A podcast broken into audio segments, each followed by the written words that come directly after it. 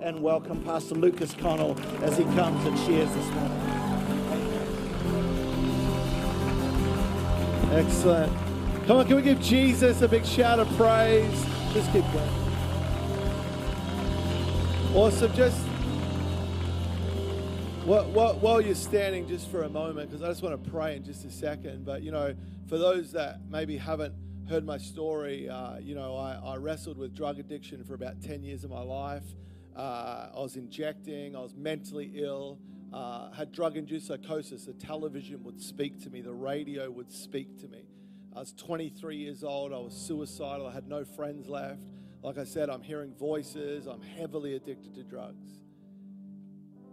And at 23 years old, there was a lady that had prayed for me for 17 years that I would encounter the Holy Spirit.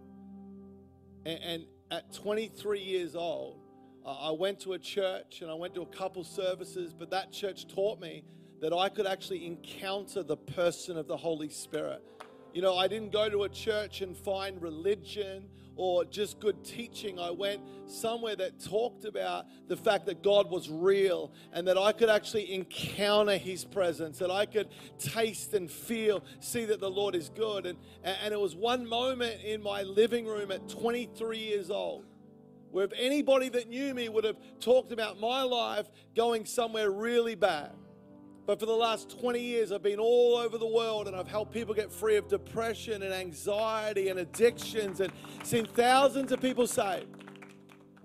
But see, it all happened because of a moment with the Holy Spirit.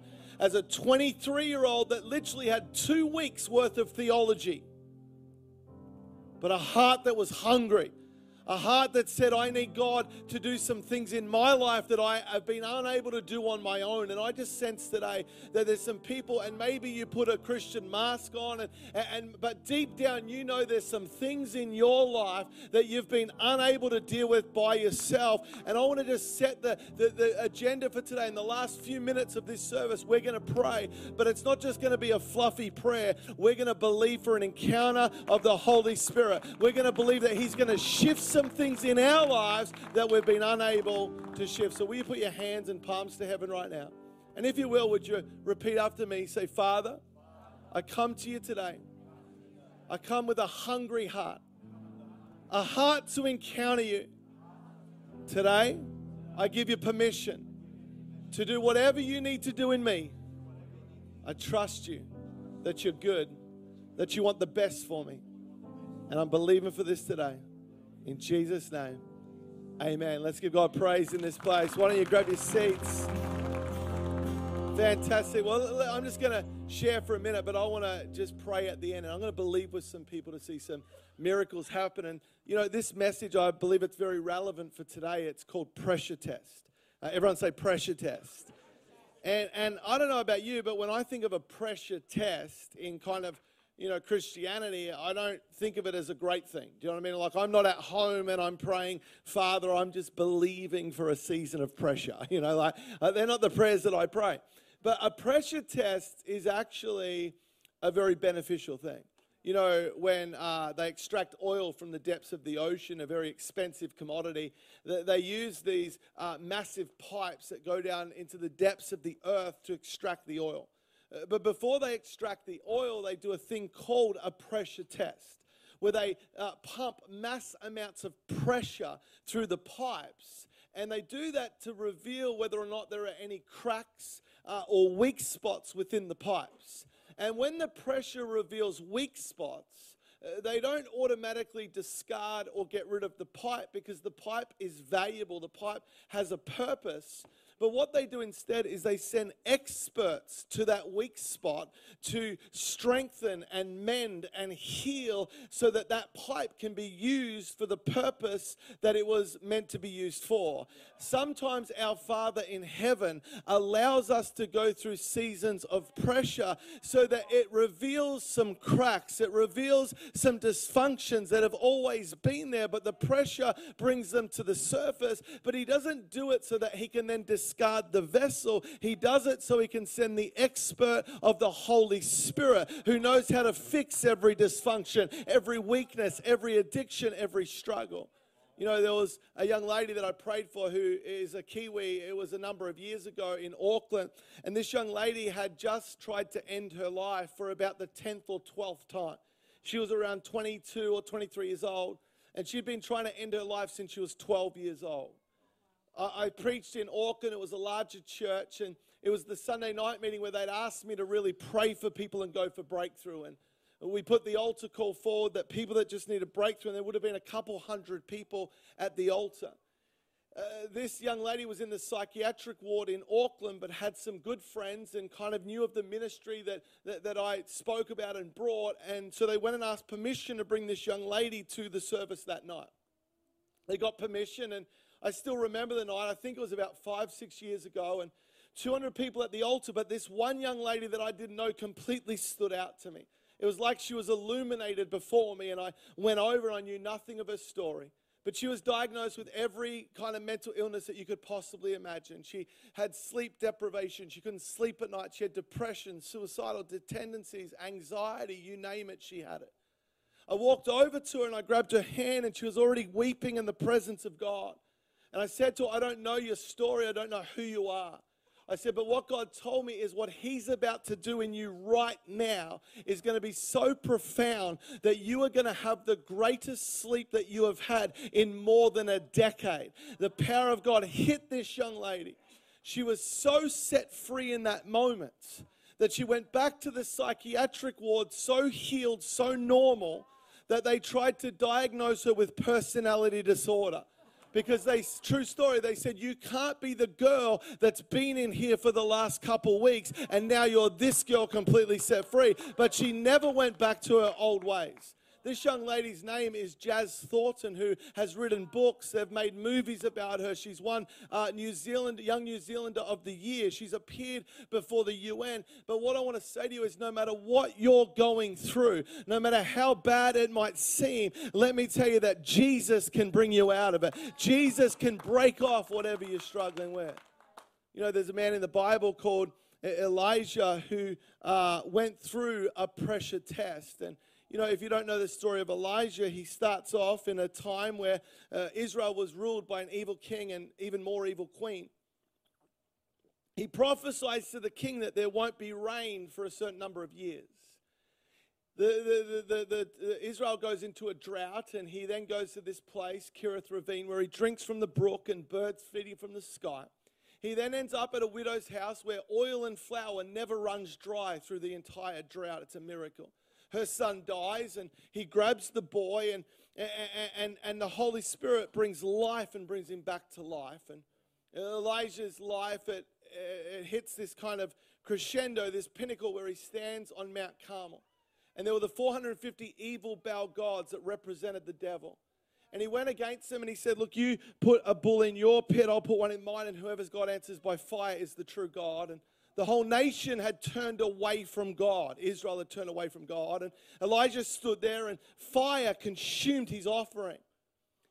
And they killed the 450 evil Baal prophets, and the whole nation turned back to God.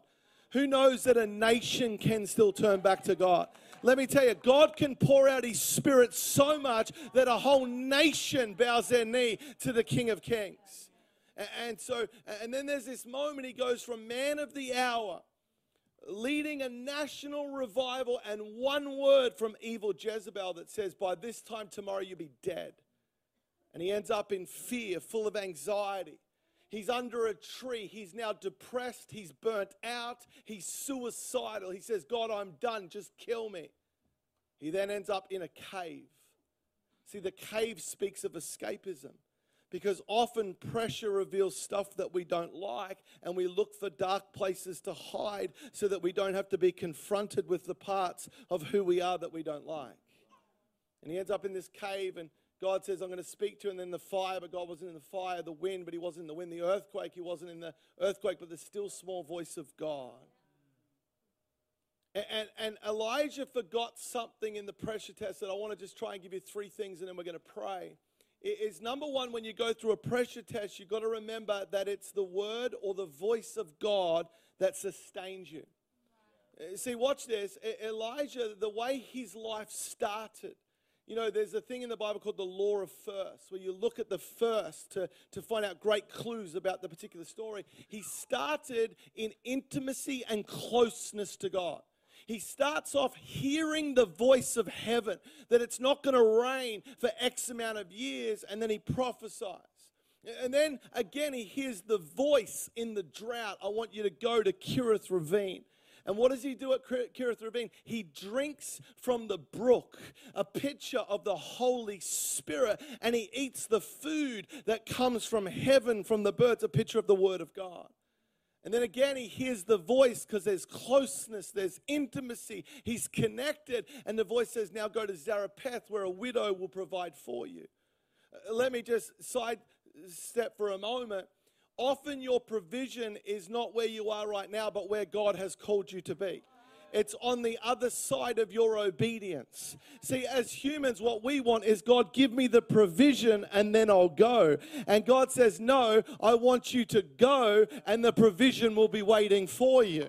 That's why miracle offerings are so important because on the other side of your obedience is where the miracle starts to break out. But then he ends up at Zarephath, and what does he do? He eats and partakes of the oil, which is again the Holy Spirit, and the bread, which is a picture of the Word of God. And so the start of Elijah's life is one of intimacy, one of connectedness that leads him to this pinnacle where he literally takes down the devil, leads a national revival. And it's one of closeness. In a sense, he's living out of the overflow but then in 1 Kings 19 1 to 4, I'm just going to tell you, you can read it later if you want. But then one message from Jezebel comes that rocks this great man of God.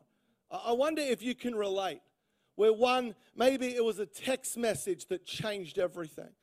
Maybe it was someone that you were married to that, that, that had a verbal conversation or even left a note to say the marriage is done, it's finished. Maybe you heard from a friend that your, your child was on drugs, or you sat down with a doctor who presented a diagnosis that was terminal.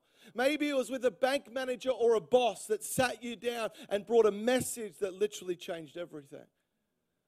And remember the start, we see this picture of him being close and connected and hearing the right voice. And because he hears the right voice, he keeps ending up in the right place. But this is the first time in the text where he listens to the wrong voice and he ends up in the wrong place. He ends up suicidal, depressed, and anxious. See, the reality is if you listen to the wrong voices, you will end up in the wrong place.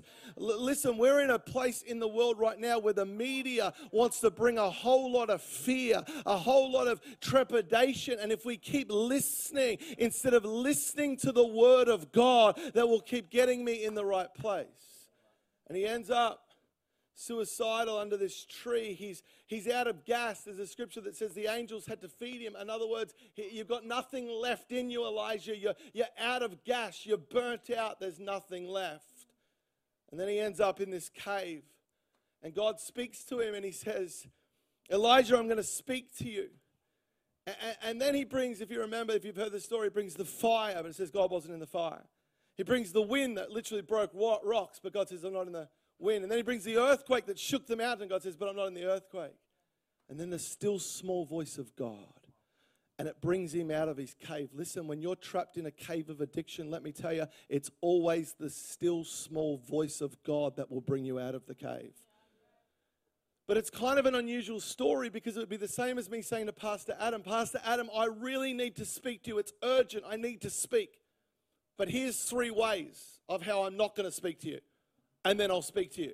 Like, that's kind of weird, isn't it? But that's exactly what God did. He's like, Elijah, we need to speak. But here's three ways that I'm not going to speak, and then I'll speak. So there's got to be a reason why God did that. See, see, how did Elijah start? He started off hungry for the brook, the, the, the Holy Ghost. He, he was hungry for the word that came from heaven. He was hungry to hear the voice. He was hungry for the oil and the bread. He was hungry for God. And then God speaks to him. And why did God bring fire and say, I'm not in the fire? Because Elijah, he knew about the fire. He was the guy that stood and called fire from heaven to consume that sacrifice. And what God was communicating to Elijah is Elijah, you're not sustained by the things you do for me. Elijah, you're sustained by being with me.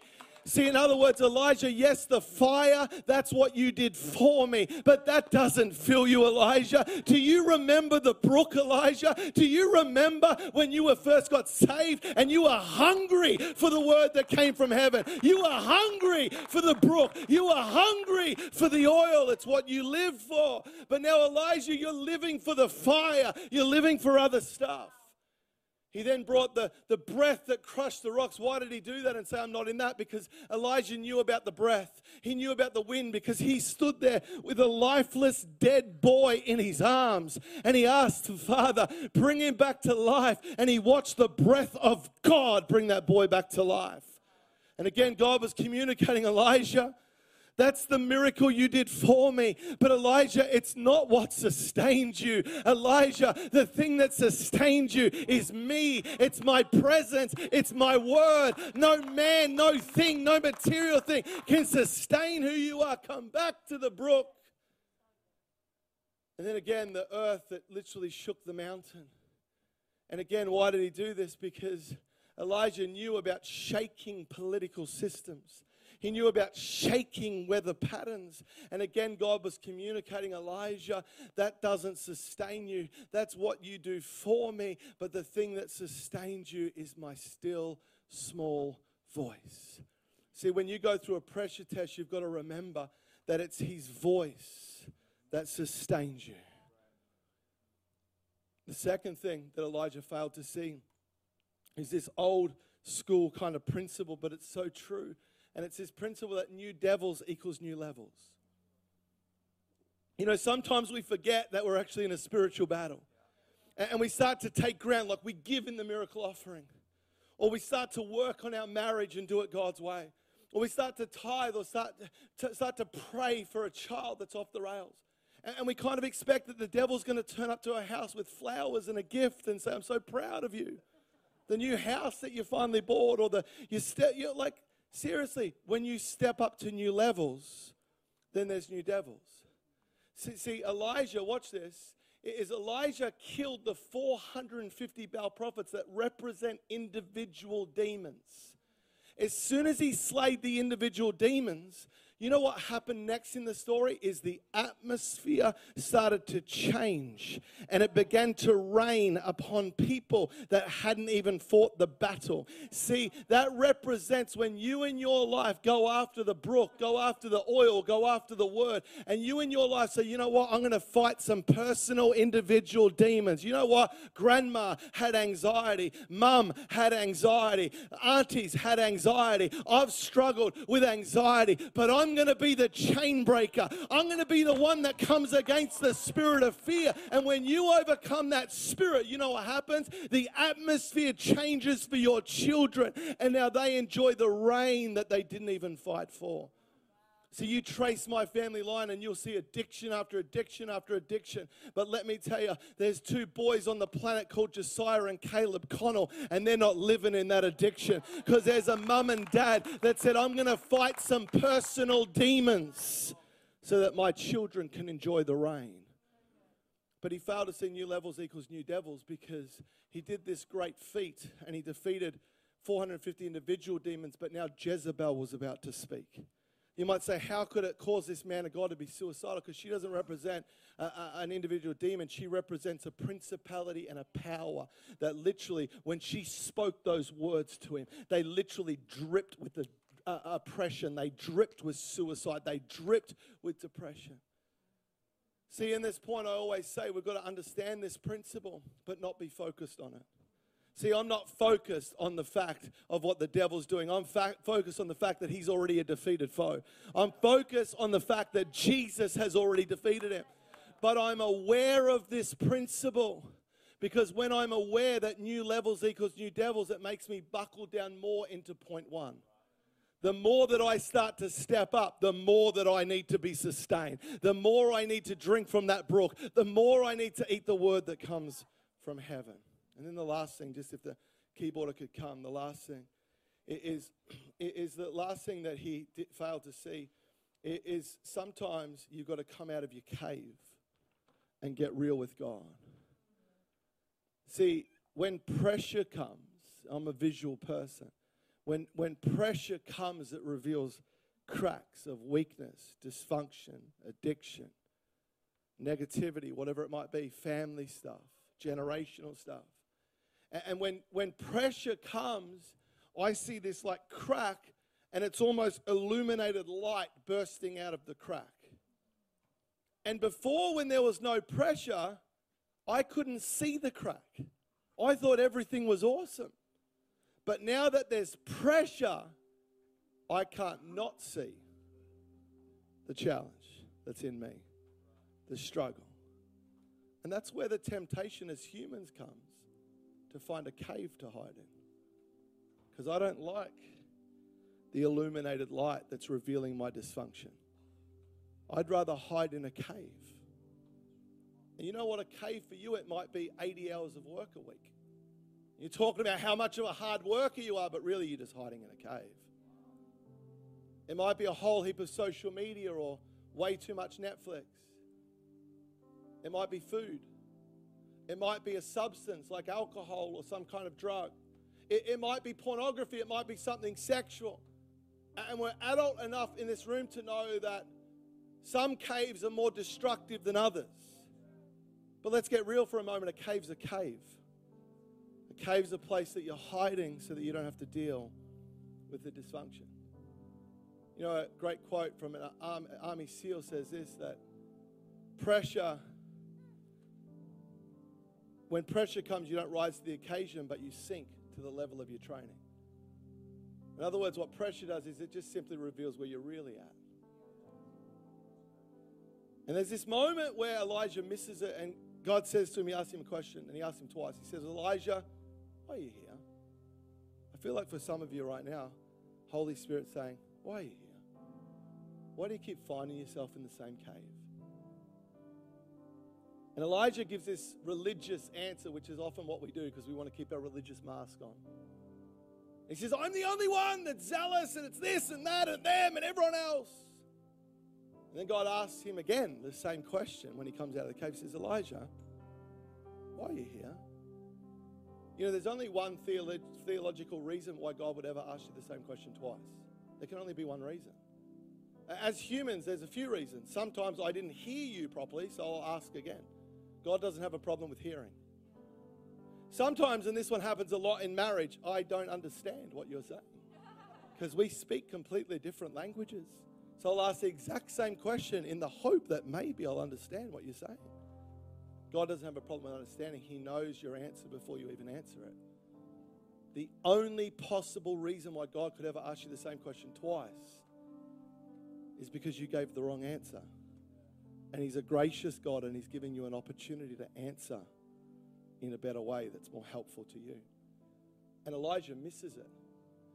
Verbatim, if you look at the scripture, he, he says the exact same thing, word for word. And then God says, okay, fine. Go and anoint Hazael, Jehu, and then Elisha will take over for you. Uh, I'm not going to harbor on this, but if you look at it, Elijah didn't anoint Jehu and Hazael. He only went and anointed Elisha. And Elisha did what Elijah was meant to do. Because there comes a period in time, someone needs to hear this. Eventually, if you won't come out of your cave and get real with God, God will find someone else to do the thing that was your assignment to do on the earth. Now, don't, don't take that in harshness. Or Elijah's still in heaven, still an amazing man of God. He just missed all of what he could have done because he didn't come out of the cave and get real with God.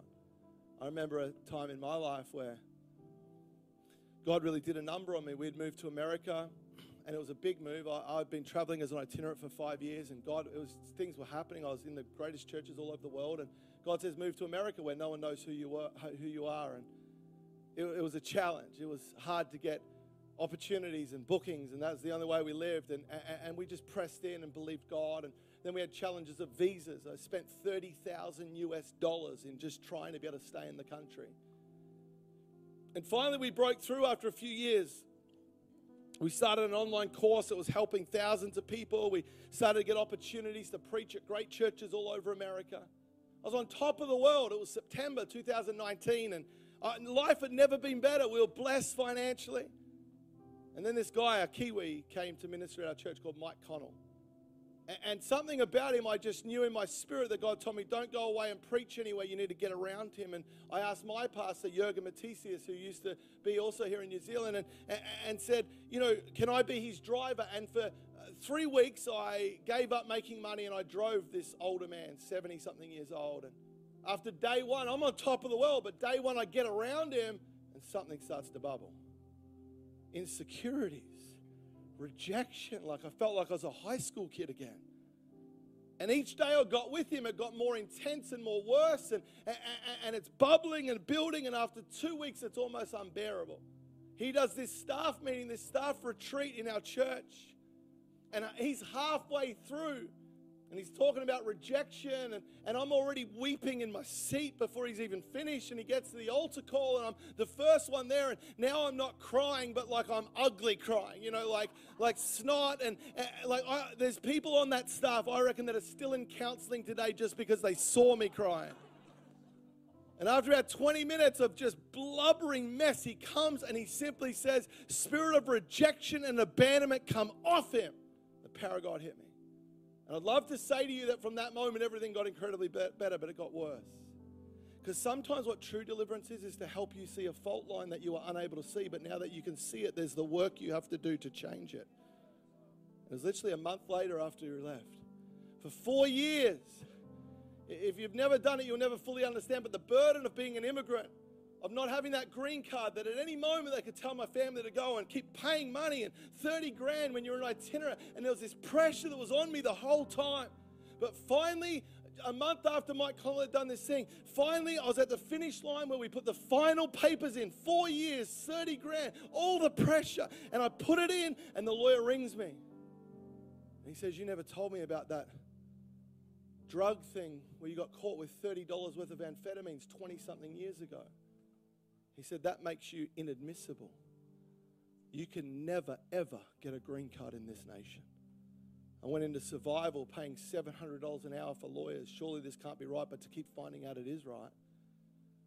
It's probably the hardest season of my life where I couldn't get out of bed for almost a month.